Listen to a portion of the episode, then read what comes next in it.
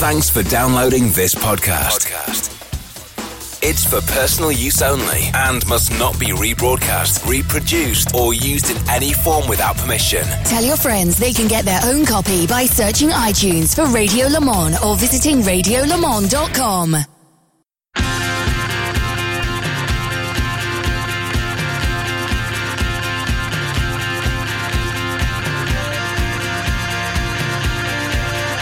Hello, everybody, and welcome to a special show on Hagerty Radio Le Mans for 2020. I'm John Hindhaugh, and we're looking in detail at the entries in the LMP2 class. 24 of them uh, on the list at the moment. So that is a tremendous uh, undertaking for all of those, those teams. What has been, of course, a very difficult year to get them all to Le Mans and in their various championships uh, around Europe and in some cases the world. Uh, It, will be Shea Adam and Jonny Palmer who look at these uh, with us.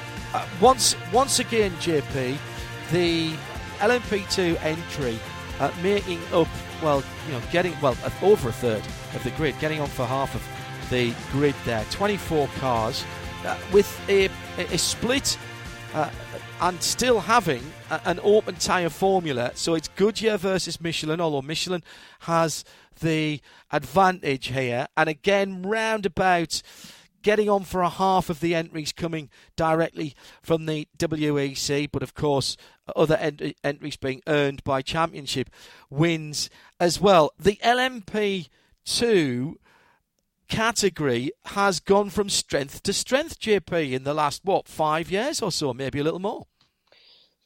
Yeah, and that's as a result of it going to not quite a single chassis manufacturer, but four. I, think, I believe it is still four, although It is, yes. uh, not all of those are present on the grid. We have got one Dallara, I'm pleased to say, which is being sported by Cetilar Racing of Italy and uh, ably supported by AF Corsa.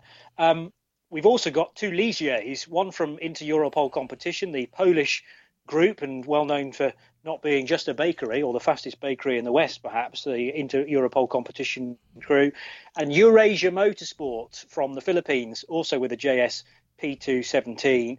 Then you've got the, the plethora of Orecas and different badges on Orecas as well, if you like. You've, you've got the plain Orecas that make up the majority of the field, the Aurus 01 from G Drive Racing, which Aurus are a Russian limousine manufacturer and carry two chassis plates on that car. Now, Roman Rusinov will have you believe it is built by Aurus. It's not. It has an Aurus no, uh, badge on the nose, and otherwise it's come out of the Oreca factory like every other 07 has. And the same goes with the Alpine. Actually, that's a bit of badge engineering as well. The Alpine from Richard Mille Racing and um, the now, I thought there was, yeah, Signatech, Signatech, Alpine Elf also have an Alpine as well. Um, there's question marks about Richard Mille, actually, because I, I believe that there's possibly a shortage of out of, of the Alpine version of the Oreca, and actually that Richard Mille car has been an Oreca, a plain and simple Oreca in the ELMS. So we'll wait to see actually what turns out, out um, in the garages. But as you say, 24 car field, very tricky to, to tell which is going to be the strongest, particularly as they all run exactly the same specification of engine, which is the Gibson 4.2 litre V8. I, I do think it's interesting that Alpine is still here. Alpine is still here. There's been a a big um, shake up at Renault and at the Renault Group uh, recently with some of their brands. However, the one thing that they seem to want to activate again and and bring to the, the, the fore is Alpine and Cyril Abiteboul for Formula One has has relatively recently been been um, appointed as head of all things motorsport, including Alpine. And Alpine's mentioned in his title, which might mean we see a blue Alpine Formula One car uh, in the relatively near future. And, and their little A110, which is out at the moment, is a splendid piece of kit. Although I have to say, unfortunately, I haven't driven one yet, but everybody I've spoken to has raved about them. So, uh, sort of variety, but not as much as we would like to see. But nevertheless, everyone, even if it was an open chassis manufacturer uh, regulation, everyone are always going to graduate to the one that does the best job. And, and certainly speaking uh, to the guys at United, uh, relatively uh, recently. I think when we were at Spa for ELMS, uh, and they were saying, you know, it's tiny, tiny differences in terms of advantages that that they felt they were going to get from a chassis change. Uh, but it is so tight and has been so tight um, in this in this category, Jonny, that even you know one or two percent difference is something that the teams have had to look at. Certainly, and uh, yeah, the, the, those little intricacies within the grander picture of a 24-hour race is, is sort of like a butterfly effect. You know, mm. a thousandth of a second per lap is is actually massive when you translate it across a twice round the clock race. So, yeah, there's a, those tricky decisions to make. I mean, just talk to United Autosports about that, who were a Ligier exactly dealer so, yeah. for LMP2, and and figured, well, actually, you know, certain drivers that wanted to be involved with United had a look at the raw data and just couldn't see that the Ligier could regularly compete with the Oreca 07. Might be all right at certain tracks, but when you're part of a World Championship or part of the European Le Mans Series, part of the Asian Le Mans Series, you want the car that is good at the mm. lion's share of locations you're going to go to. And that is the Oreca 07. There's no getting away from that fact. However, you know, sometimes a 24 hour race certainly doesn't go to script. And who's to say we're not going to get a Ligier maybe in the top five, top three even by the end mm. of it. Uh, let's start. Uh, Michelin by far have the, the most runners in this. I'm so I'm going to start with the Goodyear uh, runners, and therefore we will start with the G Drive Racing by Algarve entry. This is the number 16. Um, it, it is entered under the Russian flag. Uh, it has got the G Drive uh, markings on it, and this is Shea Adam, a team of all talents, uh, notably because it's it is uh, Stuart and Sam Cox from Algarve Pro Racing who uh, have got the car in the race and are doing all of the work to get that car um, uh, running well. But the driver lineup is absolutely extraordinary. It's it's one of those fun ones. Um, in other preview shows, perhaps we finished with my favorite team. I guess this one we're starting with my favorite team. Um, Nick Tandy, Oliver Jarvis, and Ryan Cullen. Eh, what a threesome for this mm. car. Ollie, who won the LMP2 class in 2017, was second overall that year, and he's been on the overall podium four times. Oliver Jarvis gets Le Mans. If we're talking about people who get Le Mans, Nick Tandy. Think back to 2015, the night stint that really made a difference for that car, the 19 Porsche being able to come through and take the overall win. The year that they were supposed to just be there going around and around and learning how to drive the car, and then they come out and win the race. Nick has an affinity with Le Mans, much the same that Ollie does. Ryan Cullen here is going to be the weakest part of this car. And I mean, I'm sorry, Ryan, but you're co driving with Oliver Jarvis and Nick Tandy. That's kind of to be expected.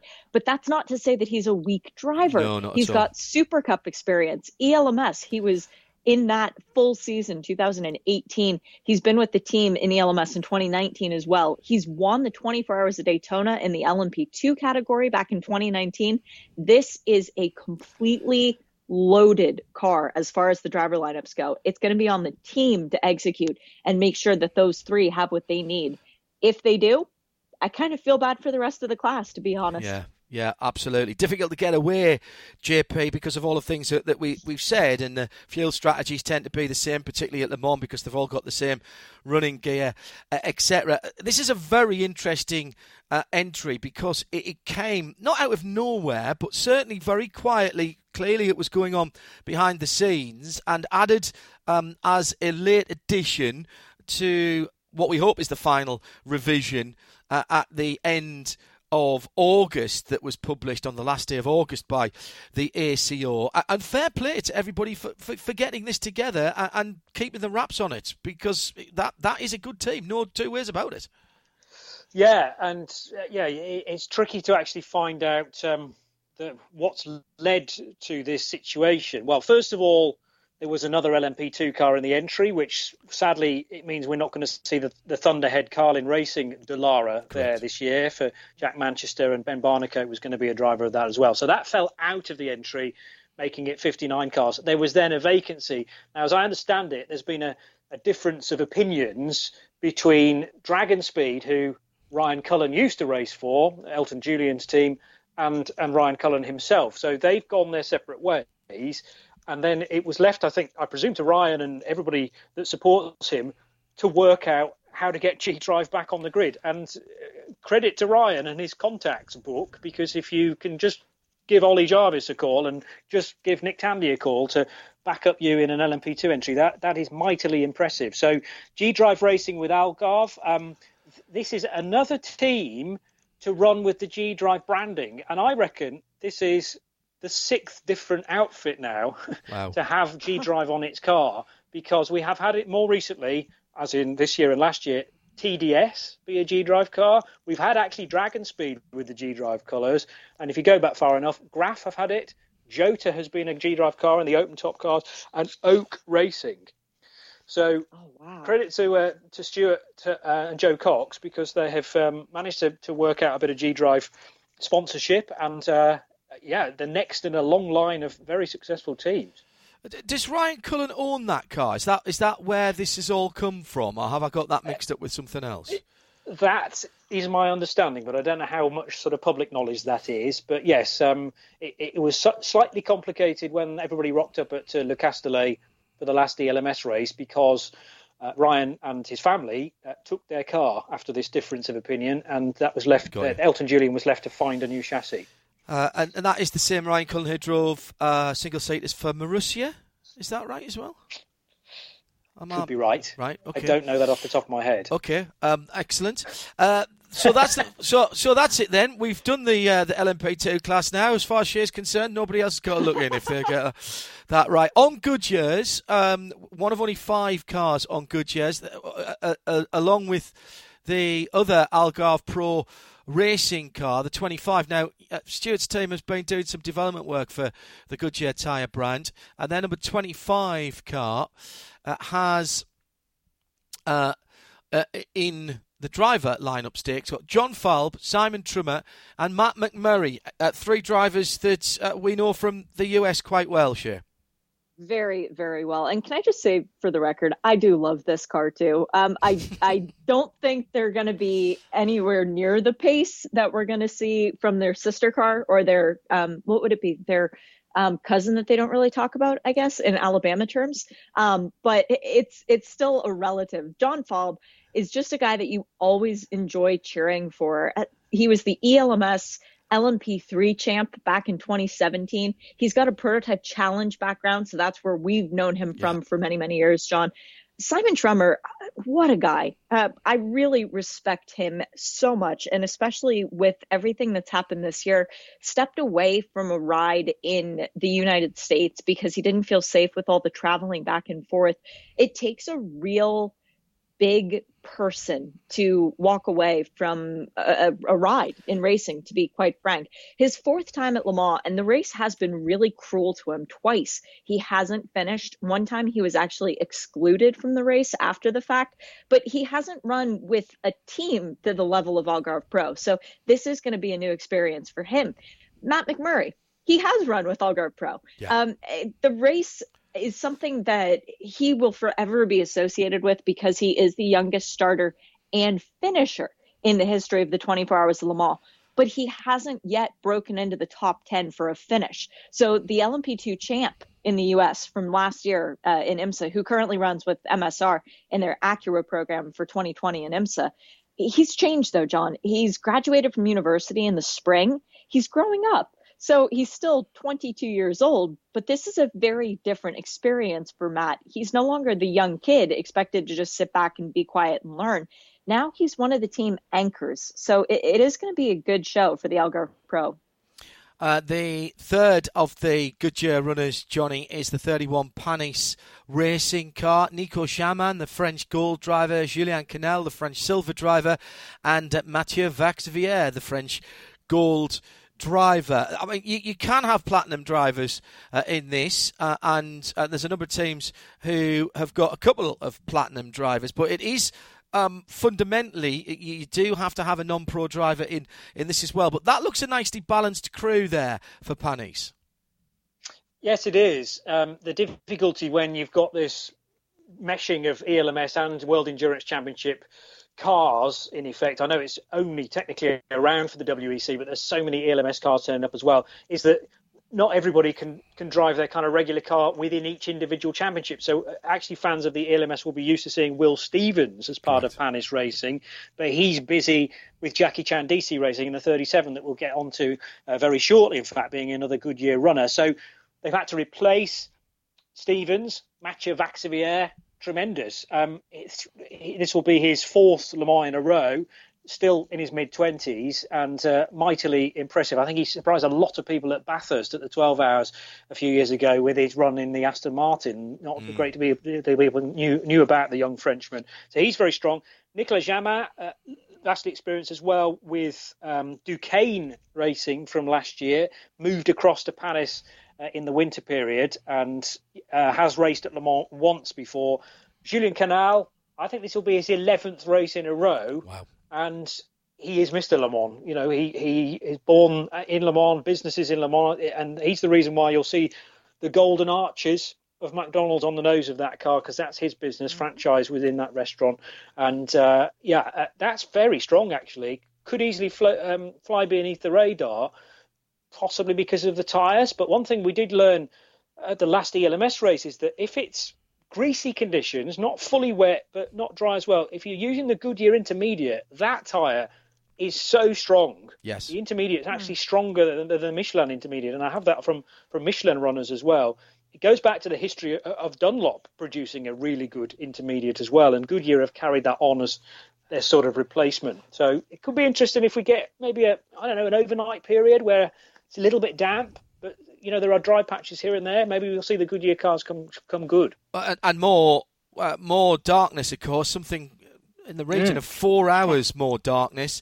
Temperatures, I mean, if you take the average, it doesn't look that different. Only maybe a couple or three degrees Celsius difference from where it would be in June. But it suggests to me, Jonny, that you know, at that time of year, the likelihood of slightly more inclement or even colder weather, particularly overnight, uh, might you know that might just fall, as you've said, into the, the greasy area and benefit those five good years good, Goodyear runners. There's every chance of that, yes, and uh, yeah, the the dip in temperatures because there's so much night running. I mean, I, I, quickly looked up sunset time about for the 19th of September, Le Mans, eight o'clock yep. roughly, and then sunrise 7:45. Yep. So pretty much 12 hours of not full darkness because it gets a little bit uh, lighter just ahead of sunrise and doesn't go fully dark at sunset, but maybe nine or 10 hours of darkness, which is considerably more than we're used to in June. And yes, the opportunity for cooler weather, the opportunity for, for wetter weather, very much so in an autumn race. It's not just the difference in time of the year. We're so close normally to the longest day, uh, mm. Uh, in in France in terms of the most daylight hours in in Europe. Um, that you know, I've come out of a shift at 10:30, 11 o'clock at night, and there's still it's not light, but you couldn't, you know, yeah. but there's still light in the sky, and four o'clock, four fifteen in the morning, yeah. easily seeing it. So it is, it is going to be very different. Let's move on to Jackie Chan DC Racing. Then uh, JP uh, mentioned that that's the next of the Goodyear runners in the 37. Uh, Chinese yeah. entered team, of course, for Ho Pin Tung for Gabriel Aubry uh, and uh, for Will Stevens, mentioned by JP. So, Will obviously defaulting to his WEC team because this is a WEC race. You can understand that, that and, and nobody's going to criticise him for that Shea. No, absolutely not. And when you look at the season results in the WEC, they're very, very consistent. This trio fourth, second, second, third, second, sixth. So they haven't really had that terrible race yet. And, and I don't want to jinx them. Absolutely do not want to jinx them by saying that. But Gabby Aubry, Will Stevens, and Ho-Pin Tung, they work very well together. And particularly if we do get precipitation and there is an advantage for a Goodyear tire, these three have enough experience with the car and with the types of circuits that we've been going to this year in the WEC they are going to excel particularly because they've had so much track time. That's where the other cars are going to struggle a little bit that we've talked about, the ones running on Goodyear. They don't have the same level of consistent experience that those three guys do. And you're talking about Gabby Aubry, who was second in 2019, Will Stevens, who won it in 2017 driving with JMW. He was second the year before, if memory serves, and Ho-Pin Tung, who was another one of those guys yeah. who was second in 2019, but the win in 2017, all of them know the way to the podium. Uh, Jonny, we'll finish off our look at the Goodyear runners uh, in LMP2 for the 2020 Le Mans with the number 38, the mighty 38 for Jota. Uh, we, we started off with a very strong platinum, platinum, silver uh, lineup for Nick Tandy, Ollie Jarvis, uh, and Ryan Cullen. We'll finish with another one. How about Anthony Davidson, Antonio Felix da Costa, and Roberto Gonzalez? You've got to again take this lineup very, very seriously indeed. And you've been watching these guys in the WEC. I have, yes. And uh, Roberto Gonzalez uh, has fitted into new duties in behind the wheel of an LMP2. Uh, the sorry, not Roberto Gonzalez. Um, Antonio Felix, Felix da Costa, Costa yeah. is the guy I'm talking about. Yes, sorry. Uh, the former BMW driver in GT uh, GT Pro, and obviously with that uh, campaign coming to an end, um, he has quickly got on the phone to organise himself a WEC drive. So he's mightily impressive, sort of akin to to his compatriot uh, Albuquerque, both from Portugal. Anthony Davidson, always spectacular, even back to the days when he was in the LMP1 Toyota, and you know some people still quite puzzled as to why he's not got a job with Gazoo Racing these days. But he moves uh, certainly from a driver, from a, a, lead driver perspective. But yes, he's been with Jota for a couple of seasons now, and uh, so impressive, particularly when he's put in for the opening stint of the shorter races. Well, short, I mean six hours or sometimes four. And Roberto Gonzalez, uh, the silver rated Mexican, 44 years old. And uh, yeah, again, a race will pivot on the silver driver, and Gonzalez has often been the reason why Jota have won races in the past. Um, good to have uh, Jota actually in as their name rather than Jackie Chan DC Racing. You just have two cars under that umbrella, uh, but Sam Hignett's uh, initiative now represented with their name above the garage, which mm-hmm. changed going into this particular season of the WEC. But yeah, that lineup, if anything, has, has got stronger heading into the, the latest season of the WEC with the addition of Felix da Costa. Yeah, who's made that transition, as you say, JP, very well indeed. I've been terribly impressed uh, listening to you and Bruce talking about them in the WEC. It's not always the easiest thing to do, although most of these drivers, if they've got the work status in, in GT, have done some single seaters somewhere in their in their past, which is certainly the case for Antonio Felix uh, da Costa. But you've kind of got to go back to that and think about a much lighter car and a much more direct car than a 1300 kilo GT car, and he's done it very, very well indeed. Those are the Goodyear runners,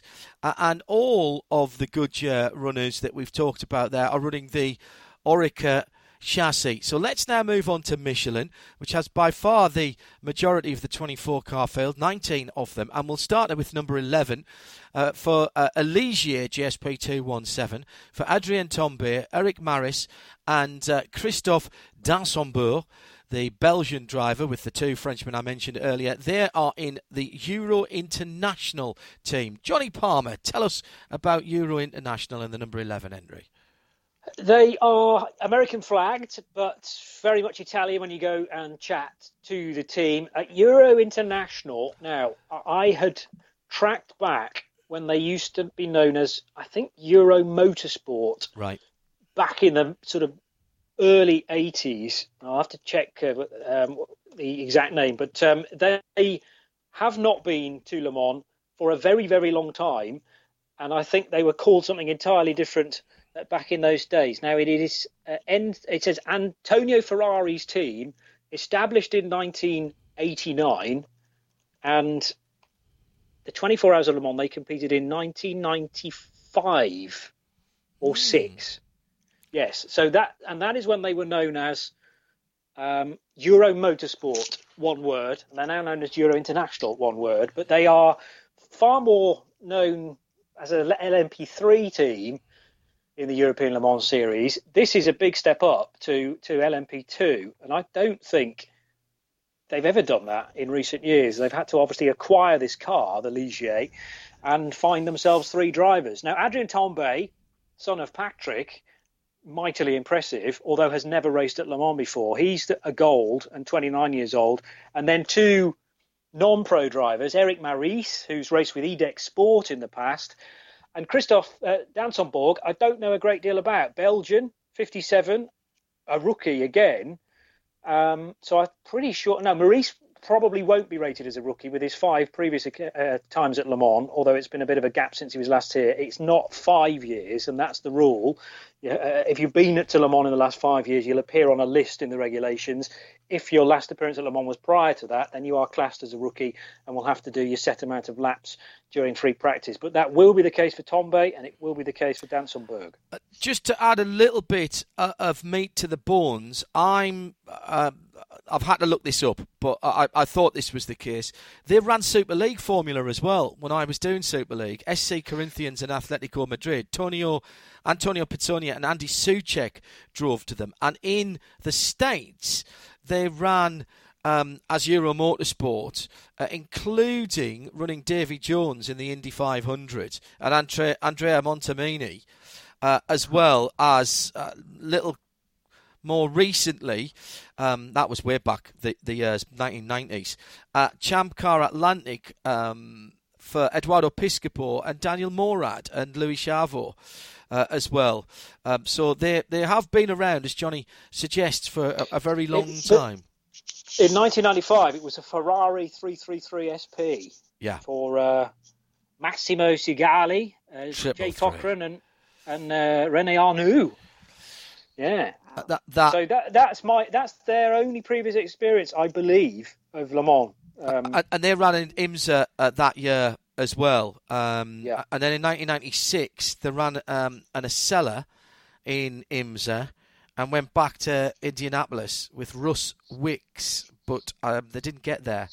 Um, I seem to think that year. I'm going to have to. Oh, I wish I had Jeremy for that. He would have told us all of that. But as you say, plenty of uh, plenty of background to that team, although not necessarily in its current uh, name, but has always been uh, Antonio Ferrari's um, uh, equipe, uh, as you were, uh, had been based in the, had been based in the states, now based in um, San Pietro Mazzezzo uh, in Italy.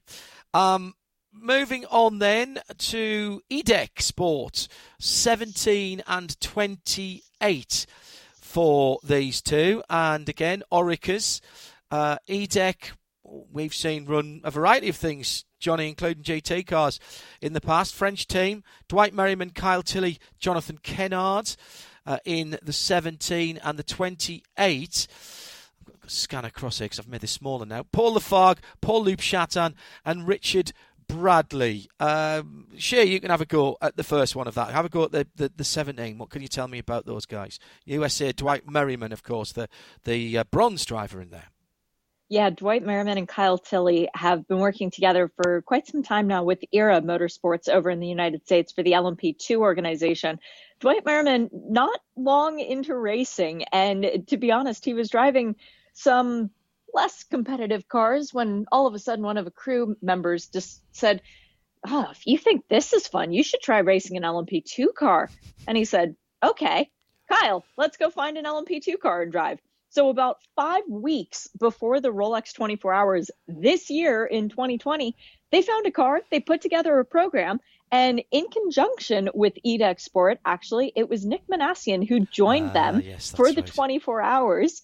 Nick started talking about in Daytona, ah, well, if you think Daytona is a fun race, you should come do Le Mans. and Dwight said, okay, come on, Kyle, let's go run Le Mans. So that's how this whole program has come together. They're doing very well in the LMP2 category so far this year, looking at second in championship points. They've gotten a few podiums so far. This could be a very fun weekend for this trio. Not necessarily going to be going for a trophy. They're aiming at a top 10 finish, but they are going to have the biggest smiles on their faces. The second of the two IDEC cars, JP, is the 28 car. Uh, Richard Bradley and Paul Loup Chatin must be two of, of the best school drivers uh, out there. Paul Loup has come up through the ladder series uh, of the ACO Championships, and with Paul uh, Lafargue as their silver, again, this is a, a threesome that you would look at and say, right, okay, outside of those that have got the almost full pro lineup, you'd look at them and say, yeah, they're going to enjoy themselves, but you can't count them out of a decent result. No, certainly not. Um, Paul Chatin, I mean, amazing talent. He, let us not forget, took the European Le Mans Series title last year with Memo Rojas and Paul Lafargue with IDEC Sport. So, I mean, they are great movers and shakers these days. Yes, they've come out of GT racing and it's sort of less high profile competition, but they've now you know hit a real benchmark taking the European Le Mans Series in 2019. Memo Rojas not part of the lineup now, but Richard Bradley comes in. He's not been to Le Mans for at least last year and possibly the year before as well. He had four in a, four in a row a couple of years back, but certainly missed the 2019 race. And he was competing with Duqueine Engineering previously. Well, joins IDEC Sport for their ELMS in 2020, their ELMS run, and uh, joins them for Le Mans as well. Paul Lafargue is the silver, uh, son of Patrice, and it's the Lafargues that sort of IDEC Sport is their team. And Paul just gets better and better. I mean, you know, the, the, the championship is testament to his talent alone. But whether it's a GT car or an LMP2 high downforce prototype machine, he seems very, very comfortable just into his early 30s now. But I still think he's got, you know, a, a decent amount of career ahead of him as long as he surrounds himself with strong drivers. And he's certainly got that for this year. So, mention of Memo Rojas there by uh, JP Jonny Palmer. Shea takes us on nicely to the number 21 uh, Jack Dragon Speed car, Memo Rojas with Timothy Buret, and now we have a new driver to what we expected. Um, not Pipo Derani, and we'll come to that in a moment. Uh, we we have uh, Juan Pablo Montoya. Interesting very interesting and not too shabby of a replacement. I mean, if Pipo himself is, is very difficult to replace in any car in any situation. Juan's only been to Le Mans the one time before. That was back in 2018 when he ran with United Autosport, finishing third in that race. Did not get the opportunity to stand on the podium though, because it was a post race uh, issuance that allowed him up to the third out of finishing on the road in fourth position. So Juan, who is still one of two drivers looking to complete the triple crown, Alonso had a crack at it this year at oh, Indy, and Juan is taking a crack at it this year at Le Mans. It makes it a very interesting car, and particularly when you combine Juan Pablo Montoya, who's had so much success in America, with Memo Rojas, who's had so much success in America and in Europe. And then Timothy Buret, who we've been talking a lot about the weakest link, and, and I don't mean this in any offense toward Timothy. It, he, it's only his fourth Le Mans, and he's 25 years old, but the Frenchman has been very quick there before. So it's going to be a very interesting LMP2 car with all three of the drivers used to that style of chassis now. We're going to miss Pipo. We always miss Pipo. It, it, uh, we, we're not going to comment massively on this because we just don't know, and you never know what's gone on in negotiations. Uh, but it just sounds like Pipo wasn't happy, or th- there was something not quite right there, and therefore he's decided not to to travel. Um, and as far as we're aware, this is not COVID. Uh, this is not COVID. Uh, related. This is, you know, this is Pipo in some way not feeling that he was getting a fair crack or, or whatever. So, again, I've already said too much because I don't know. well, and in all honesty, if it doesn't feel right, then it's wrong. Mm. So for Pipo, there was just some reason, some underlying reason, and again, we don't know what it is. But it wasn't the year to go back and try it. And it, it's not the year to travel. We've seen drivers in other series who have stepped away from rides because they didn't want to make a trip across the pond True. one direction or the other. So this isn't the first time that this has happened. And for Pipo, you know, he's got a great championship going in the US. He's going to be racing the week after at Mid Ohio. Very good And he's point. well placed in the points for that. So if you're talking about keeping your concentration, it really is a good decision for Pipo to focus on the the IMSA championship instead of trying to do Le Mans and IMSA. The second of the Dragon Speed cars, uh, JP, um, is the 27 car, uh, and that one has uh, Henrik Hedman, Ben Hanley, and Renger van der Zande uh, in that. Uh, and you know that that's a bronze and two golds, but that they are two again very strong. I mean, the difference between a gold and a platinum possibly very difficult to to measure, particularly when you've got goal drivers like Ben and Renger who you know do ply their trade uh, in in the top class and the top level of of prototype motorsport. They certainly do. Uh, yes, and uh, the principal reason why Dragon Speed USA and this 27 car is in because of the of Dragon Speed's success in the WeatherTech Sports Car Championship. is the only car in the LMP2 entry uh, that has got in because of its success uh, overseas, if you like, you know, over the Atlantic. So Ben Hanley, Mancunian, regularly races with Dragon Speed in the ELMS. So um, vast experience as far as the guys around him are concerned, and very rapid goal driver. He's coming off the back of three previous visits to the Le Mans 24 hours, so it won't be daunting for him anymore, though, as it may have been in the early days. Henrik Hedman, who's come out of uh, Ferrari Challenge Racing uh, a good few years ago, I remember seeing him, I think, in 2015, um, and then slowly has gravitated to well straight actually into prototypes. I don't remember Henrik having that bridging uh, section of his career where he maybe did a bit of GTE racing. I think it was straight into Dragon Speed and has adapted pretty well. And yes, Renger van der Zande, that name sort of speaks volumes for itself for those who follow sports car racing, um, both from a GT variety, but also more recently in, in prototypes as well. 34 years old of the Netherlands, uh, and he'll be in at the end, I'm pretty sure, when on average lap times. Uh, Ben's good, Renger's even better. And, and, and, this is this is a race share that we know because we speak to Renger a lot in the IMSA WeatherTech Sports Car Championship. This is a race that he wants to get on his CV with a, a big yeah. win. He wants the W alongside it. He's he's done such great work uh, in IMSA, uh, uh, particularly the DPI category. And let's not forget, I know the DPIs are a different car, but they are based on a on a LMP two chassis. Uh, he's mm-hmm. he's going to find in some ways the LMP2. He, uh, he, he has found, I know, because we've talked to him about it. The LMP2, you know, might, might not have the power. They all have spec suspension, which his DPI doesn't.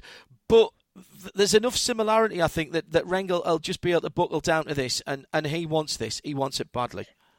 He really, really does. I think um, if you listen back to my interview with Renger at the Roar before the 24 yes. this year, I, I asked him if there was one race this year that you could win, which one would you pick? And his first response was in IMSA or Le Mans. And yes. I'm like, yeah. no, in IMSA. So he settled on Sebring. But Renger, he not only wants to win this race, he wants to finish it. He's done it twice before and DNF in 2018 and 2019. So he wants to prove, first off, that he can get to the end of the race. Then, if he can get to the podium, even better. Then, if he can get to the top step of the podium, that is the ultimate goal. Mm. But for Renger, this is the race that he sort of looks at every year, puts a big circle around it, and goes, That's the next one I need to win. And there'll be a big party if that happens. Uh, and best of luck to them and all the runners, of course. We can't play favourites here on Hagerty uh, Radio Le Mans. At 22 next up, and it's another one of the uh, the WEC, uh, um, and there's there's more than one United entry, isn't there? So I just need to, to go down a little bit and find that as well. It's 20, 22 and the 32, of course it is. We'll get to the 32 in a moment. Bit of needle here as well, uh, uh, Jonny, because uh, this is Phil Hanson uh, who is really uh, he's come of age so much in the last year, 18 months, paired with Filipe Albuquerque, the Portuguese uh, platinum driver, and Paul di Resta, the Scottish, Great British, uh, as it is, uh, platinum driver. And there's quite a bit of needle between di Resta and Anthony Davidson. Both work on Formula One for Sky, the UK broadcaster of Formula One. And there's been quite a bit of uh, backwards and forwards between those two in the last few Formula One races, talking about their their recent results. But I mean, all joking aside, this Michelin shod Oreca for United, who are on a rich vein of form, and this car on a particular momentum run at the moment. Yes, hugely. Um, because, well, first of all, three races in ELMS there have been so far, and the 22 of Phil Hanson minus Paul di Resta, but with Filipe Albuquerque, have taken victory. Uh, but yeah, they are standout performers in the World Endurance Championship so far this year. I mean, that's where a lot of the opportunity to to gloat or to uh, make obvious the results to Anthony Davidson comes for Paul di Resta because of the success they have had to date. I mean, I think it's when you combine WEC and ELMS, is it the last six races yeah. that United have taken victory back to back? Whether it be the 22 or uh, the opening ELMS race, it was actually the 32 car that took victory at Le Castellet first time around. Um, di Resta and Hanson, Asian Le Mans Series champions very recently. Albuquerque and Hanson ELMS race winners, and not just this season, but took a couple last year as well. So uh, they are incredibly strong. The 22, particularly, because you're kind of combining championships from from Asia with potential championships, maybe for the European Le Mans Series in two races' time, all combining in one car at Le Mans. Um, that's going to be a standout for me, car 22. Uh, and the 32, uh, again on Michelin's. This is Will Owen, Alex Brundle, and Job van Uitert, the uh, one of the uh, clutch of young uh, uh, Netherlands Dutch drivers coming into various forms of, of motorsport. Again, under the United Autosports banner, with Richard Dean running a very tight ship there. Zak Brown, who looks after um, McLaren as well, of course. That's he's a part owner of that team uh, as well. Um, Tell me a little bit about that, Jonny, about the 32 car. As you say, they, they have had a win at Le Castellet the first time. That was the four hours rather than the 240 minutes. That was the the, yes. the original Le Castellet, if you will. And, and they actually, yes, it was. I, I, won't say they looked into it, but there was an element of fortune on them taking the risk. You've got to be in it to win it. I think they were sitting in second when their when their um, sister car had a, a, a tyre issue. Yeah, Hanson was leading. I think it was Hanson at the wheel of the 22, was, yeah. Uh, leading the race, and he had a, a very late puncture, which obviously they had to pit for, and didn't take him too long to change it. But it then put that car down to third, I seem to remember, and the 32 was there in the right place to to take victory. So credit to them. Um, Alex Brundle, uh, ex, you know, um, been at Le Mans a number of times previously, going back to the open top era of the prototype cars. Uh, I remember seeing him in his early single seater career with his dad Martin supporting him, and you did wonder whether he might make it to Formula One. But actually, he's become one of the big names in in prototype racing at yeah. LMP2 level. Certainly, um, it'd be fun to see him one day, maybe in an LMP1 if, if ever that could happen. He's been to Le Mans six times previously, so yeah, very experienced. Will Owen, this will be his fourth time to Circuit de la Sarthe, the 25 year old American. He's the silver, and Job van Uitert, I still have a silver on on my entry list, despite him actually being gold now, courtesy of a of a LMP3 championship in in 2018. So wait to see. I mean, you only have to have one silver, and that is Will Owen. But Job van Uitert, a real talent. He's one of the young guns, 21 years old, um, and uh, continues to go from, from strength to strength. Came really close to an ELMS title last year uh, with G Drive Racing. They just fell short by a handful mm. of points. Yeah, and, and and again, it's worth mentioning because of the odd nature of this uh, season of WEC WEC, not ELMS. ELMS finished its season at the end of 2019. WEC started its season in 2019 and has, has come on even much later than it was anticipated. Remember, Le Mans was meant to be the last race of the 1920 WEC season, and that was in June. It's stretched beyond that, and it will go all the way past Le Mans. And then next year, WEC goes back to a calendar year rather than what we've been calling the soccer year or the school year. And because of the fact that the season started in 19, the driver ratings, as they were in 19, have been. Um, held on to. They've been there's been no changes because otherwise you'd have changed halfway through the season or partway through the season, which would have certainly put some of those um, pro, uh, programs uh, in jeopardy. Uh, ju- just a, a, quick note from me, from Alex Brundle, is apart from being very good behind a mic as well as behind a steering wheel, rather annoyingly, because you should only really be allowed to have one one talent. He knows how to ring, win a 24 hour race as well. He's a Nürburgring 24 hour winner with Aston Martin, of course, with Jamie Chadwick and Peter Cate. Uh, who uh, he, who I've driven with before, and I know how good Peter is. And for Alex to be in that kind of com- company to win a 24-hour race in a GT car, Alex knows how to win races. Uh, you with Hagerty Radio Le Mans for 2020. LMP2 is what we're looking at in our countdown to Le Mans effectively for this really weird season, as you've heard by how we've been trying to explain it to you. The 24 car is next, another Michelin runner, another Oreca. This is Nielsen Racing for uh, Anthony Wells, the Brit, Alex Kapadia, uh, another former Radio Show Limited commentator, uh, and uh, Garrett Grist, the Canadian. Shea Adam, you have first crack at this one. Sure. Uh, well, yes, I completely agree with what you're saying. By the way, to begin, you shouldn't be able to be good at driving a race car and good at talking. Just That's just not fair. It really is. Um, so, Alex Kapadia, welcome back to Le Mans for Alex. His second start, he ran in 2015. Remember, though, he ran at the test day a couple years back. I think that was with Murphy prototypes, if mm. memory serves. Um, so he has had fairly recent experience driving around the track. Now 40 years old uh, we talked about winning 24 hour races and how important it is to know how to do that. He does know how to do that. Dubai 24 hour winner back in 2010. Then you mix him in with Tony Wells, who is a rookie to Le Mans at the ripe young age of 56 years old. So there is still hope, John. There, there is still hope. He's the 2020 Asian Le Mans Series LMP3 champ. So he's a guy who's been coming up through the ranks with the goal firmly set on running Le Mans. Garrett Grist, young Canadian, 25 years old, he's been running an Asian Le Mans series in LMP3 cars, in the European Le Mans series in LMP3 cars, in the US in LMP3 cars. This is his first crack at an LMP2. So it's going to be a very difficult experience for these three drivers to all try and get a handle on the closed cockpit LMP2 car because Kapadia doesn't have the same experience with that. Last time he was driving, it was just pure air over the top of uh, his head. Point but it's it's still interesting. Nielsen Racing, they're a fairly good team. So mm-hmm. this could be a good car. This could be a top 10 car, not thinking for this to be as strong as perhaps the United Autosports cars. Uh, Jonny, Nielsen Racing, you know a bit about them. They, they do run a, again, they run a tight ship. They know how to get a car home.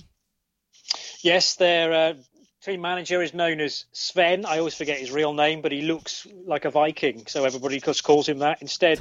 Uh, with a with a bleach blonde hair, and um, like yeah, it. he he um, he knows how to set up a car, does Sven, and and he got some good people around him as well in terms of the guys on the spanners, you know, physically doing the work. So again, this is a big step up because I don't know Nielsen at all with an LMP2 car. It's always been P3. Yeah. However, they do have track experience, having raced at the Road to Le Mans, which is, of course, two rounds of the Michelin Le Mans Cup and has mm. been since that uh, that initiative first started in, in 2016. And uh, I know that we'll have live coverage here on Hagerty Radio Le Mans of the uh, of the Saturday morning race at the very least of the uh, Road to Le Mans. So looking forward to that. Garrett Grist has raced on the Le Mans track. Tony Wells has raced on the Le Mans track. So they all have experience of the venue, just not overnight. Yeah. And Alex Kapadia five five years ago. So I think he just gets in as a non-rookie. Yeah, I don't he think he'll have to do the laps. Uh, you can't run it much. Like, if you appeared in 2014 and then never again, you would be out. But it was 15 with the AAI GT car, uh, so Alex will be fine. But again, up to P2, he has tested with Murphy, as, as Shea says, and has raced P2s before.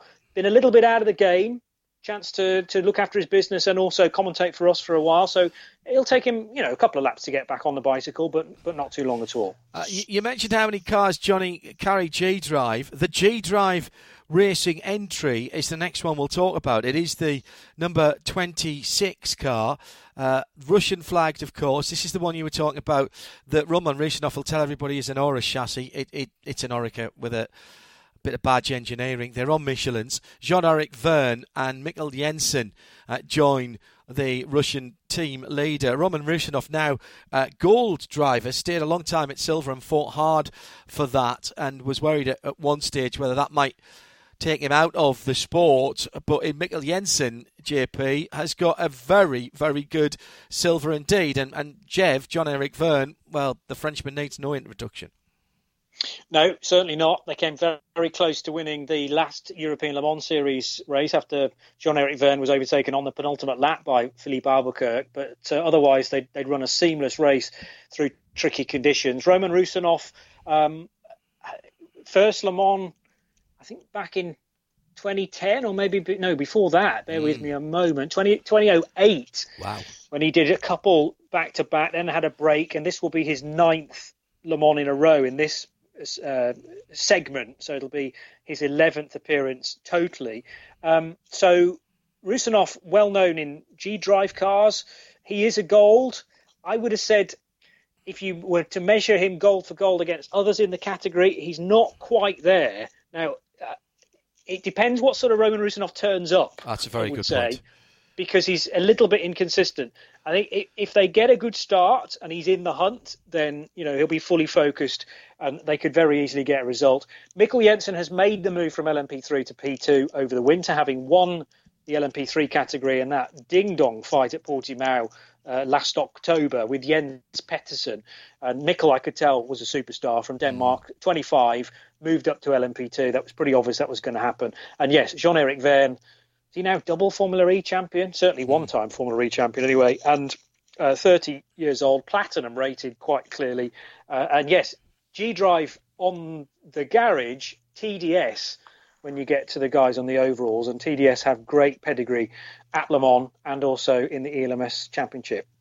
Next up is another WEC runner. It's the number 29 Racing Team Nederland car uh, for the all Dutch driver lineup of Frits van Eerd, uh, Giedo van der Garde, and Nick de Vries.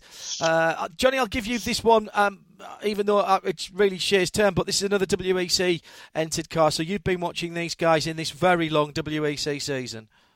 Yeah, it's another WEC car. It's another TDS car actually as mm-hmm. well. But Racing Team Nederland used to be their own entity when Jan Lammers was racing and Rubens Barrichello's raced with this team as well. And uh, Frits van Eerd, who kind of owned Racing Team Nederland, decided to, to, go to TDS and said, "Can we can we get a deal going?" And I think we're now into the second year of that partnership. Frits is the uh, owner, the CEO of the the Jumbo supermarket outfit who are huge in the Netherlands, and that's the reason why the car is bright yellow with the jumbo branding across the dorsal fin. It'll be fourth time at Le Mans for Frits uh, this year. Uh, amazing that that time has ticked by so quickly. Yes. Nick de Vries, uh, he is the FIA Formula Two champion of 2019, and no, he's for he's I think Nick is Formula E champion, isn't he? Latest.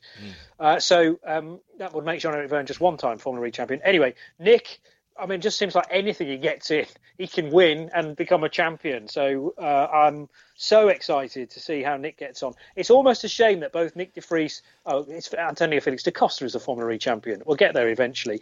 Um, I do pay attention to those races, sort of. A bit more car noise, and you might have mine un- unabided. Stop it.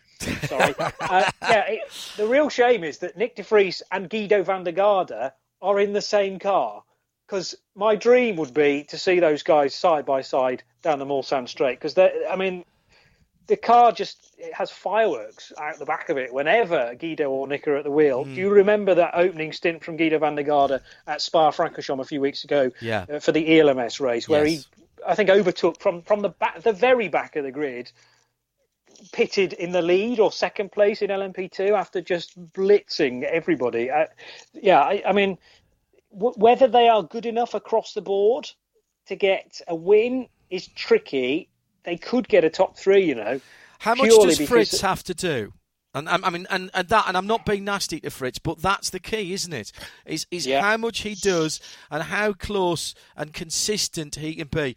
He can be a bit off the two other guys, but ultimately this class will be won by the team that has the best third driver who, and it's no good being, you know, a second and a half off your best driver time one lap and then 20 seconds off because you've looped it uh, on the way into the Porsche curves the next lap. It, you'd be much better being four or five seconds off the pace and being able to do that every lap. And that, and that, you know, and that's what Frits has got to do.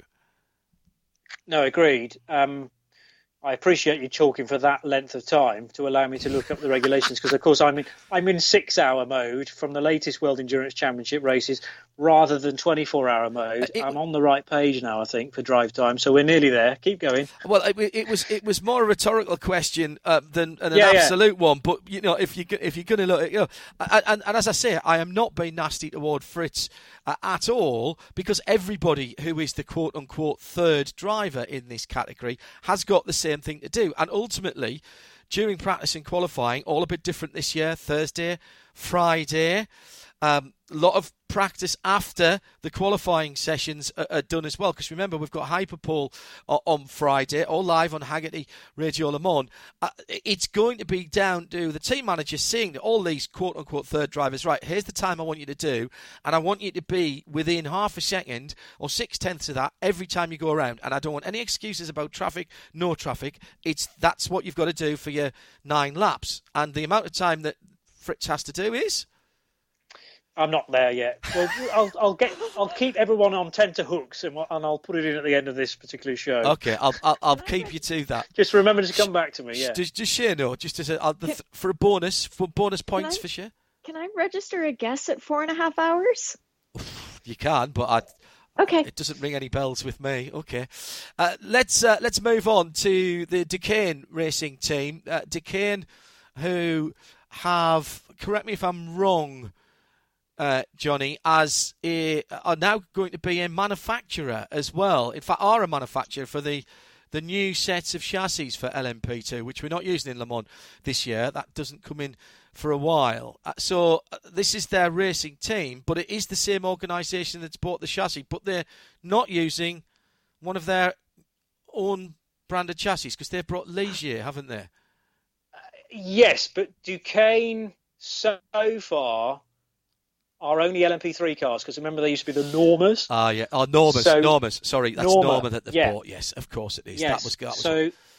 So Norma had the M30, correct, and it's now known as the Duqueine M30. It's Gilles Duqueine's team, and Gilles Duqueine has been associated with endurance racing for many, many years. So lovely to have them on the grid. But yes, they did have to have a hard think about uh, what car to, to turn out with, and well, it was the decision was made to a certain extent because they'd already thought about it ahead of entering the ELMS, and right. that came, I think, in 2019 when it was with an Oreca, so they're going to carry on with that type of chassis. Shea, tell me about Jonathan Hirschi, Konstantin Tereshchenko, and Tristan Gommendy have a lot of experience at Le Mans in this car. Gommendy, this is his 11th trip to the 24 Hours of Le Mans, and twice he's finished second. He's a guy who's won the Macau Grand Prix, so he's used to driving in high pressure situations, former GP2, champ car experience. Jonathan Hirschi, his eighth Le Mans for the Swiss driver, rallying background, FIA GT1, Asian Le Mans Series, ELMS, and again, finished second back in 2018. Konstantin Tereshchenko, this is his second trip to Le Mans, DNF last year, but a Spanish Formula 3 champ, a Russian Formula champ. He's been in GP3, he's been in ELMS, a lot of experience in this car, and they might be that one that just sort of makes its way up the chart that we don't really notice it's there until about hour 18 and then we're yes. going oh hello duqueine engineering's doing re- really well yeah yeah it's a good point uh, 33 is the next one we're going to because we've done some of the cars in between as uh, we started with the goodyear runners and there's a united car as well so if you think we're jumping numbers just remember we've already covered those 33 to the wec entered car this is the danish entry high class racing uh, and an Oreca for Kenta Yamashita, who is the platinum driver there. Mark Patterson, who's the bronze. We've spoken about him and his uh, his desire to be the oldest driver at Le Mans. And Anders Fjordbach, a very, very solid silver. Jonny, another one of your WEC runners this year. Yeah, uh, Anders Fjordbach is the constant as far as mm. uh, high class racing is concerned because he also competes at European Le Mans Series level with a guy called Dennis Anderson. Um, Not the monster truck driver. Sadly, when I first met him, I thought he was Gravedigger's pilot, but no, it's yeah. not the same Dennis Anderson. there you go. Shea, he's ringing bells with Shea. Uh, but uh, no, different Dennis Anderson and Anders Fjordbach, uh, both having um, arrived out of many years ago now. The Renault Sport Trophy in the ah. RS01 days. That yes. High Class were a team within that, which came out of Renault Megane Trophy. They did the last two years, I think, of that. Then kind of hit a bit of a dead end in terms of their career, and I think thanks possibly to ELMS, uh, the Renault Championship supporting ELMS for a few races, their attention was turned to that and thought, well, this is a, a cool way of going racing, four hour races and six of them through the year. So brought high class with them. Anders remains as the silver rated driver. Mark Patterson in as the bronze uh, because he knows everybody, I think, in the paddock. Used to race with Murphy, has raced with Algarve Pro as well, and got good contacts now at high class racing. Lovely guy, originally from South Africa, but now um, a, a, US national. And we missed Mark last year, but he has done six previous Le Mans with a variety of teams, as I already mentioned. So great to have Mark back on this quest to be the oldest driver uh, at Le Mans, but he's now got a certain Dom Bastien that he is uh, up against. And Dom, if he starts the race in GTs, is 74 already. So um, another six years to go, Mark. That's all. Um, and Kenta Yamashita, a Super GT champion. Yeah. Um, in Japan, so yeah, I mean a superstar. When he when I first met him, at Barcelona last year during the WEC prologue. That seems a long time ago, but that was the precursor to this current yes, season. And uh, yeah, really, really cool to meet Kenta, and he's not disappointed when he's got behind the wheel of uh, of the high class Oreca. Couple of Ligiers to talk about next, both on Michelin's, uh, a Polish and then the uh, Philippine entered. Uh, car for Eurasia. Uh, let's do Inter Europol first. It's the 34. Uh, Kuba Smiechowski, René Binder, the Aust- Austrian, uh, and Matevos. Uh, Matevos Isaakyan, the Russian, he's the gold driver there. Two, two silvers, the first two. Uh, I'll I'll give this to you for the first of the uh, the Ligiers we're talking about in this couple. Shea, what can you tell us about that trio? Uh, it's Jakob's second time at Le Mans. He ran last year and finished 16th. He's got a Formula background and ties to the team, obviously Polish driver, Polish team. René Binder, he's just one of those drivers that sort of wows you. Last year was his debut, and I think he was sharing a car. Uh, Jackie Chan DC Racing. I think he was in a car with um, Ricky Taylor. Um, this just off the top of my head, by the way. Um, but eighth last year. He comes from a family of racers. His uncle Hans raced in Formula One. René was on a track to Formula One, 72 GP2 starts before we stole him away to sports cars. He has some IndyCar experience too, ran in that series back in 2018 with Juncos, and then full season last year in the ELMS with the team. Matevos Isaakyan, again, another driver, his second start at Le Mans. He ran with SMP back in 2018 in the LMP1 car. DNF that year, the, those cars just didn't have a very good run. But he's somebody else who's got a formula background who sort of abandoned that straight and narrow path to come over to sports cars. And he's been involved with that since 2017. So for these three drivers, they are going to be the under the radar guys, but they might be the under the radar reason for the wrong reasons, if you know what I mean. Uh, number 35 is Eurasia. JP, what can you tell us about that Ligier entry? Mark Goddard's team and well known in Asian Le Mans series well circles. Yeah, yeah um, and I, I, it's kind of testament to Mark's really hard work to, to get this car um, to France, you know, to be able to race. And, and I know he it was tricky to get the car to Spa for the latest World Endurance Championship event as as a practice run, effectively for the 24 Hours of Le Mans. So at least the car is now in Europe and uh, they're ready to go. And he's got some pretty nifty drivers as well. I mean, Roberto Merhi's pedigree uh, really uh, is well known from from Formula One. He's had one appearance at the 24 Hours of Le Mans as well, which will stand him in good stead. Although he wasn't at the race last year, 29 year old Spaniard Nick Foster. Uh, well established now as far as a GT runner is concerned, he's run Porsches in the past in the World Endurance Championship, the 28 year old Aussie. And again, previously at Le Mans, one race, but a few years ago. So that, again, will just take some reminding of um, well, particularly I think because that last experience was in a GT car, so got to get used to the car and remember the track as well. Nobuya Yamanaka is the bronze Japanese driver. He is very much a rookie and has had in and out appearances at LMP3 level. He also competed at Spa in the WEC a few a few weeks ago, last month. Um, there are still question marks as to how good Yamanaka can be. I think when he's really focused then he's a solid bronze, but he is susceptible to the odd error. I really hope that you know it, it's not. It doesn't happen at Le Mans, and also uh, kind of involve other cars if he's yeah. if he's involved in some sort of incident, because that's often somebody else's race is ruined by an honest mistake by somebody. But hopefully, he'll get the coaching he needs from Roberto and from Nick, and or from all those at Eurasia Motorsport too. Um, I think possibly their car type is against them again because it's just one of only three Ligiers but you never know. It's a 24 hour race. Uh, the next car we're going to talk about is another WEC runner. It's Signatech. It's one of the badge engineered cars. This is the Alpine A470 Gibson for Andre Negrão, the Brazilian Pierre Ragues, and Thomas Laurent, the two Frenchmen. So two golds there with uh, Pierre Ragues being the silver. Uh, Shea, go on, have a go at this one. And then I will come this to Jonny for a, a little bit of a sweep up because he's been watching them in the WEC. Go ahead this car has neon flashing lights all around it. It's yes. kind of the obvious one that if you look at the entry list and okay, so taking aside the the Tandy Jarvis Cullen entry, this is the car that you look at and go, give them the trophy. I mean, why would anyone even bother? Negrão, Laurent, and Pierre Ragues. Pierre is, is mm. the weak link of the three, the silver driver.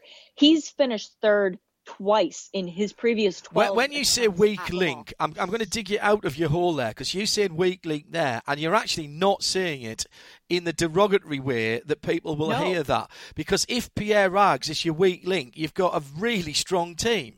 Exactly, and and that's my point is that this is a guy who knows the race. He's only run Le Mans once with a non French team as a French driver. He's very comfortable with this race. He's very familiar with LMP2, and he's already stood on the podium twice. So in terms of that being your weak link, you're doing a really good yeah. job. Yeah. Thomas Laurent, the star of 2017 when they finished second overall, getting the win in the LMP2 category. He's a kart champion, a road to Le Mans. Uh, he won the support race at Le Mans back in 2016.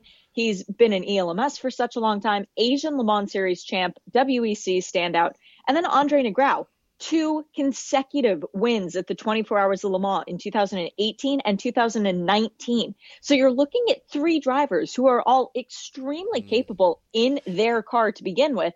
Then you add on that it's Signatech Alpine. They're in an Alpine. They're all comfortable with the entire situation. There will be no getting up to speed for these mm-hmm. three guys. They're going to come out of the gates and set the fastest lap. Uh, and have the how's Signatech been doing in WEC this year, JP? Well, do you know the the reputation sort of decries decries their um, results mm. so far, and that's mainly because United have performed so, so well. well. They've done an awful lot of the winning, but yeah, you think about Signatech Alpine. I think double European Le Mans champions 2013, 2014, and then they've been WC champions or come, certainly came close to it. I think they were in maybe mm. 15. Anyway, this year Second place at Silverstone, no problem with that result. Since then, never been on the podium. Yes. Now they got a couple of fourth places, one at Shanghai and one in Bahrain, but they've sort of struggled in the longer distance races. Um, the six hours of Fuji, sixth. Six hours of COTA, sixth place, and then they didn't finish at Spa after that really terrible looking crash for Thomas Laurent. And it was Laurent up against Frits van Eerd when uh, one went one side of a, of a backmarking GT car. Laurent thought he'd seen a gap, went up the inside, and really you couldn't have blamed Frits van Eerd. You couldn't have really blamed Thomas either for going for the move, and it resulted in having, a huge crash at Blanchimont, sadly, that put them out of the race straight away. But uh, yeah, I would have said Signatech, no question about them being capable of a win. But you talked about form being so important. They don't really have that coming into Le Mans. So it's going to be interesting to see whether they can put the previous six races in the championship sort of out of their mind and focus on Le Mans as a solo event, which it should be. Yeah. Oh, it has to be. I think it has to be. Um, and we could have a very long debate about how points should be awarded uh, at Le Mans for, for the championship. But that, that's maybe that's for sometime in the week of Le Mans and Hagerty uh, Radio Le Mans, and you'll be able to get in touch with us using that hashtag, of course, hashtag Hagerty with one G. Uh, RLM, Hagerty RLM is our hashtag on Twitter at RSL underscore studio. We'll get your tweets in front of us.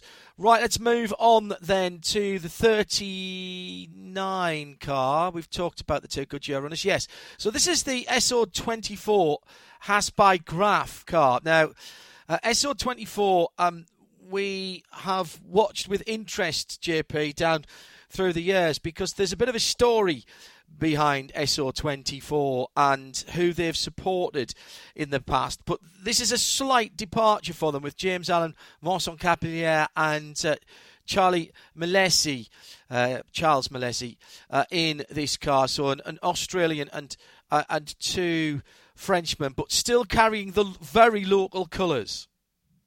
Yeah, um, it seems to be every alternate year we see SO24. We first saw them on the entry list in 2016. They then missed 17, were back for 18, and then they were absent on the grid last year as well. But they are present once more, as you say, and it's difficult to sort of place this team, therefore. But Graff, I do know all about from their in the past running two cars in the ELMS, just one these days. But it's James Al- James Allen. I know very much from uh, from the Graff days that he is uh, partaken in. He's had a one ELMS victory as well. I remember that was probably two or three years ago now. It's been a long wait for the Aussie. Vincent Capillaire has raced for SO24 in the past when there have been two driver entries, I think, in the ELMS, and Vincent has been one of them. Charles Milesi, less known about him, and uh, let's see how he goes. But he's with a, a strong team in the form of Graff, obviously with the with the SO24 backing for, for sponsorship reasons, and um, there'll be there'll be a, a lot of support, albeit sort of virtually rather than on site. But I mean, Charles Milesi is actually only 19, so that's the reason why I don't know a great deal about him. He's come out of CIK World Karting. Oh wow! 14, 15, 16, and he's done some Formula Renault racing as well at European level, um, and then F3 Japan. I wonder how many races he's done in F3 Japan. Oh, a whole season. 2019. Right. So he spent his uh, all of last year racing at Suzuka and Autopolis and Motegi, um, and was ninth place in in that championship. So uh, a, hot shoe out of single seaters into a prototype, always a good combination in my experience. Mm. Yeah, and SO24, by the way, is um, when we say it's very local, it's exceptionally uh, local because it is. Uh, I think it's Society Object, uh, Sarthe Objectif uh, 24. So Sarthe, the Sarthe is the the department in which uh, the the Le Mans circuit sits. So it is a, a, an organisation to promote the local area. They I think in 16 was it Lombard Racing that they raced with, and they did a, a couple of because they were at Silverstone in 16 as well. I, I seem to remember, and they've done the Fred Sausset um, tie up as well um, with one of the special entries that they had. I think they might have been the original sponsor for the Fred Sausset uh, entered for for drivers um, with uh, special needs and. Uh, so as Jonny says, they're not uh, uh, they're there every year, but the Sarthe Objectif is the organisation behind the very brightly coloured orange, white, and French blue colours on that Oreca, JP. And you're right, yeah. Uh, Olivier Lombard and his team have run with SO24 in 2016 with Vincent Capillaire. Correct. Actually, so that's how far back uh, Vincent goes and Jonathan Coleman was the third driver in 16 when they did Silverstone and they did the 2016 ELMS race at Imola as well. Yeah, yeah, so yeah. I remember when SO24 first came came on to the scene because we weren't exactly sure how to say the name. Whether it was it So24, yes. had an exclamation mark at the end of it in those days as well. So So24 at the top of your voice. But you're right, it is it is SO24 with the Haas extra bit on uh, on their name this year. I don't know what that bit stands for. We'll have to find. I don't know that either. No. No. Is it HAS? Is it has? Yeah, yeah it has. It, it, I think it has. I think it is. I- Has. Uh, cool Racing are the Swiss team that we'll go to uh, next for uh, the number 42 car. Again, it's an Oreca on Michelin's. Uh, this is uh, Alexandre Coigny, uh, Antonin Borga, and Nico Lapierre. Shea Adam, uh, Nico Lapierre, we don't need to uh, introduce him very much. Great to see that in the last few years, when he's been racing um, in LMP2, he's back to the smiling Nico Lapierre, and with Antonin Borga, the Swiss silver, and Alexandre Coigny, the bronze Swiss driver, he's actually got a couple of decent teammates again. You know, it's funny, John. If you want to win the 24 Hours of Le Mans, just put Nico Lapierre in your Yes. car. 15, 16, 18, and tw- and uh, 19 for Nico. I almost tried to give him 2020 already, uh, which was pretty funny.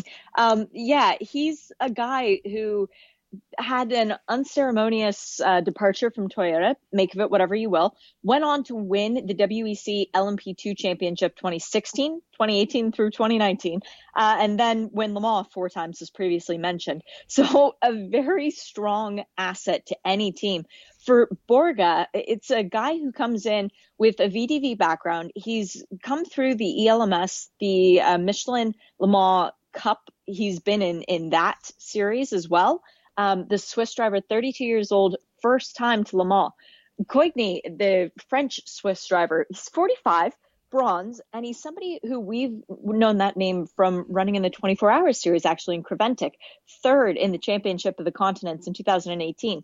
Again, very similar background. Coigny and Borga driving together for quite some time. They've added Nico Lapierre to the mix. They're hoping that uh, by bringing Nico, they get that little bit of extra magic to throw in another win. And, you know, I've learned my lesson in the past, not picking Nico Lapierre to win the race, and then he goes ahead and does it. It's going to be a little tougher this time to um, put my money on the 42 car. But hey, if magic can happen, it's going to be with Nico. Uh, Racing has the only Dallara P17 with the Gibson engine for the 47 entry. Uh, Jonny, uh, Roberto Lacorte, the Italian, Andrea Belicchi, the Italian, and Giorgio Sernagiotto, the Italian, uh, in a team that is under the Tricolore as well. Um, that'll be a good place for the Espresso. What chance for the Dallara, though? That's the issue here, isn't it? Just one in the race. Yeah, it, it is tough, but I do love the fact that they continue to, to go with the Italian build, Dallara, um, and you know that, that You get a feeling if there were if there was a Pirelli tyre that they could stick on there, they would stick the Italian tyre brand on as well. yeah, patriotism runs deep through uh, Cetilar Racing. I really wish these guys well. They, they've often won the sort of there's a gentleman award that was floating around ELMS for a, a little while, which when when they were running with a, I think an all or two bronzes out of the three lineup, and I remember also at, at the end of an ELMS season uh, at the awards night they kind of had a, a, special award only only put forward one year, which was I think uh, something like a, the team with the most smiles or the, Yes, the team yes. with the most enthusiasm, and it went hands down to Cetilar Racing because they are always beaming from ear to ear. They haven't always had the luck. In fairness, I think to remember in recent years at Le Mans they were involved in a crash, definitely not of their own making, one of the chicanes on the Mulsanne, and it took their car out really quite early on when it had been a battle to get it on the grid in the first place. So I wish them well. Andrea Belicchi's a, a really good addition, gold rated and just into his early 40s now. Roberto Lacorte and Giorgio Sernagiotto are, are Cetilar through and through. Um, let's just see how they go. Uh, uh, you know, entered as a WEC car. Uh, they they've been doing all of that campaign, but sadly, regularly propping up the field when results have often been really cruel to them. Um, let's let's hope they can pull off. You know, a top six finish would be awesome. Certainly in the top ten of a 22, 24 car field, they'd be very very happy with that. And we'll finish off our look at the uh, LMP2 f- field here on Hagerty Radio Le Mans with the Richard Mille racing team, uh, French on Michelin's in an Oreca. Uh, at the moment, we have Tatiana Calderon, the Colombian driver, and Sophia Flörsch, the German driver. Uh, Katherine Legge should have been in there as well, but Catherine got uh, injured in testing for the first of the ELMS, or the testing before the first ELMS round uh, at uh, at Ricard, uh, if memory serves, and is still yeah, at the moment. Thanks, Jonny. Still um, under rehabilitation. Um, so at the moment, and at time of speaking, um, th- there's a TBC there. There's been a couple of names that I've heard mentioned to go against that. I think, Shea Adam, they do want to keep it to an all female driver lineup. Uh, that may or may not be possible. Um, but you'll have heard some of the names that I have as well. But let's talk about what we do know Tatiana and Sophia. Yeah. And um, I think we'll be hearing an answer fairly soon as to who they, they do manage to get. They've had uh, Andre Negrão, hasn't it been, who's filled in for the ELMS round so far with Tatiana. A, a learning year for everybody involved with the team. They came into it new car, new organization, uh, trying to really find their feet, but with the goal of Le Mans. So this is what they've been building towards. Tatiana is a silver rated driver from Colombia. She also ran at the Rolex, met her very nice, 27 years old test driver for the Alfa Romeo F1 program. So that's where most people will associate her from open wheel background, but she has been going into sports cars a little bit more and more this year. The downforce, though, will be a huge factor because she's used to it. So that's helped her mm. trying to uh, adapt to the prototypes. Sophia Flörsch doesn't have the same level of experience in sports cars or as far as the uh, prototypes are concerned ran at Le Castellet, finishing 11th. Um, but she is very much a rookie to endurance racing and to this form of racing, multi-class racing in, in addition. So Le Mans is going to be a very difficult experience for her as 19 years old. I'm really interested to see who they bring in. Um, Katherine Legge obviously leaves shoes that nobody can fill, but somebody's going to try, and I'm interested to see who they choose to try and fill that. It's an interesting point, uh, Jonny, that she makes about Sophia because she chose to miss the Spa F3 weekend, which is what her full season is this year in, in uh, on the F1 supports to get a bit of extra practice, wheel time, miles under tyres uh, for the the Richard Mille racing team, and she's not going to win the championship in in F3 this year. I think that's a really sensible way of going about it with Le Mans just around the corner. Oh yeah, uh, totally. Um, I you know, she she's on to good things with Campos Racing in the Formula Three Championship, but uh, isn't in the championship hunt at this stage. So definitely, it, it's wise because I, I, think she was quoted as saying at, uh, at Le Castellet that you know it's, it's clearly always been an ambition, but she would love to kind of regularly keep compete at the 24 hours of Le Mans. So she can do it at the age of 19, then there's every chance that she could have maybe a, a, a long run ahead of her. Um, so yeah, it, it, made sense to me to to go to Le Castellet. She benefited because that was also a partial night race, ah, so has point. also competed in a, in an LMP2 in, in darkness. Yes. And in virtually all conditions that she's probably going to face yeah. at Sarthe as well. So it was a it was a all encompassing race she was, I mean, really tired by the end of it. And she said, you know, it's a punishing stint and I'm going to feel this tomorrow morning. However, much better that she gets used to that early rather than when she arrives at the 24 hours of Le Mans. Now, I think actually you look across the garage uh, to the, the, the other driver she was competing with in that car, not only at, uh, Le, at Le Castellet, but also the previous round, a certain, certain Dutch woman was competing, Beitske Visser. Yes. Now, known, known to Richard Mille Racing, I think Visser just slots in. Uh, uh, not the, not got the experience as Katherine Legge, but just not possible for Kat, sadly, to be racing. So Beitske Visser, who finished second in W Series last year, is the W Series esports champion for this year, as much as you want to count that, but also done international GT Open, uh, knows GT cars, and also now knows that car as well after two races in the ELMS. Yeah, and another one of that um, uh, generation of up and coming uh, Dutch uh, drivers. 24 cars then. I, I reckon that two thirds of those are a gen. I mean, as we talk right now, all of them are a genuine chance for the, the podium. But you know what I mean? If I said there's probably 18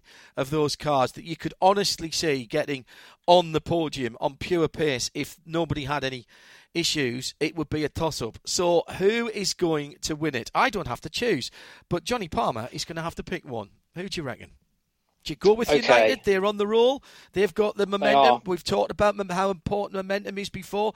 Do you go for one of the other superstar teams that are out there with a couple of really good platinums in? What's your thought, JP?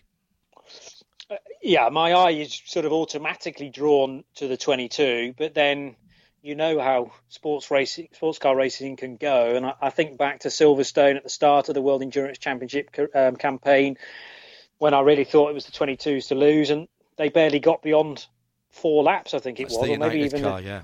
yeah, United 22. Uh, it wasn't even four laps. I think it was the second lap that the car just kind of drew past us in the, in the wing at Silverstone, dead stick. So lots can be hurled at uh, at the card across across that period. I am going to go for no. I'm going to go for despite the on and off uh, Roman Rusinov. Will it be a, a, a talented or less talented Roman Rusinov turning up? I think. I think he could be strong this year, and I think Jean-Éric Vergne and Mikkel Jensen are, are, are great support. I mean, Mikkel Jensen's really surprised me in terms of his speed in ELMS to this point. So I'm going to go 26 G Drive Racing. Okay. And we'll, we'll still need to find out how long Rusinov has to do uh, in the car. We'll give you that in I, race. I know, I know, I Uh, know. Go on then. oh, look how excited he was. Or shall I do it at the end? no, no, do it now because it's No, a, I'll it's it a- now. it's because that was the car we were it's a- talking about. It's a really simple regulation. Regardless of what class you're in, regardless of what rating you are, you have to do a minimum of six hours. Right. Okay. Hmm. And that is whichever class you are in and whichever grading bronze, silver, gold, or platinum, six hours will do it. Right. Okay. That's very interesting. Very interesting, particularly with the amount of darkness we have. Then it's not as easy to avoid a darkness stint as it would be if we were running in June. All right. So the Aurus, Gibson, running on Michelin Michelin tyres uh, for G Drive. The 26 is the pick of. Uh, of Jonny Palmer, and I'm going to ask you both after we've heard from Shea. So think about this: how far up the overall standings at the end of 24 hours on Sunday will the LMP2 winner be? That's the other thing I'm going to ask you. So, Shea, who's your LMP2 winner? I agree with Jonny that G Drive is going to win, but it's not going to be that G Drive. It's going to be the 16. Really? Yep. Right. Okay. Sticking with it. G Sticking Drive with it. Racing by Algarve, Ryan Cullen, Ollie Jarvis, and Nick Tandy back in a prototype uh, will be the winner. And how far up the field will that be, bearing in mind that if all of the P1s finished, they would only be in seventh place. If all of them run without any issues through the, the week, there are only seven P1s or P1 hybrids together. So where is where is that car going to be, Shea, if it wins the race? When it wins the race, as far as you're concerned, obviously. P2. Oh, she's gone for it. Jonny Palmer, you you picked the G Drive 26. Uh, Roman Rusinov will be happy with the P2 victory. Is he going to be even happier and be on the overall podium? Shea Adam took the words right out of my mouth. So there. you think I- second as well? I think second overall, yeah, because I don't. thi- I think I think Toyota will win, but I don't think both cars are going to be, be, behave considering Toyota's luck o- over most of Le Mans history when they've been involved. I think the Rebellions won't do the distance, or they'll be a long way back after repairs. The, the ByKolles just won't. It'll it'll last about six hours and then collapse, I think, sadly.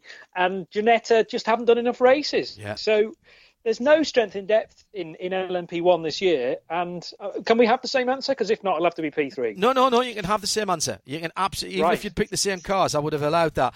Right. Well, a P2 in second. second then. P2 in P2 from both of our experts there. Uh, the only way to find out is to tune in to Hagerty Radio Le Mans on RS1 in the week of the race. We'll be on the, the air from the very first moment that the cars, well, slightly before actually, from the cars rolling out uh, onto free practice one. And as uh, we're talking at the moment, we're the only broadcaster to bring you any coverage at all of free practice one on Thursday morning French time and we'll go all the way through until Sunday and the checkered flag, indeed, a little bit beyond it as well as we wrap up a very unusual Le Mans for 2020. And that, I can say, absolutely, even though we haven't started yet, because of course we've moved to September. Thanks to Shea and to Jonny. Uh, Tim Gray is our executive producer uh, up in London. I'm John Hindhaugh. Make sure you stay tuned right through Le Mans Week to Hagerty RLM, hashtag Hagerty RLM, Hagerty Radio Le Mans on RS1, part of the Radio Show Limited network of channels.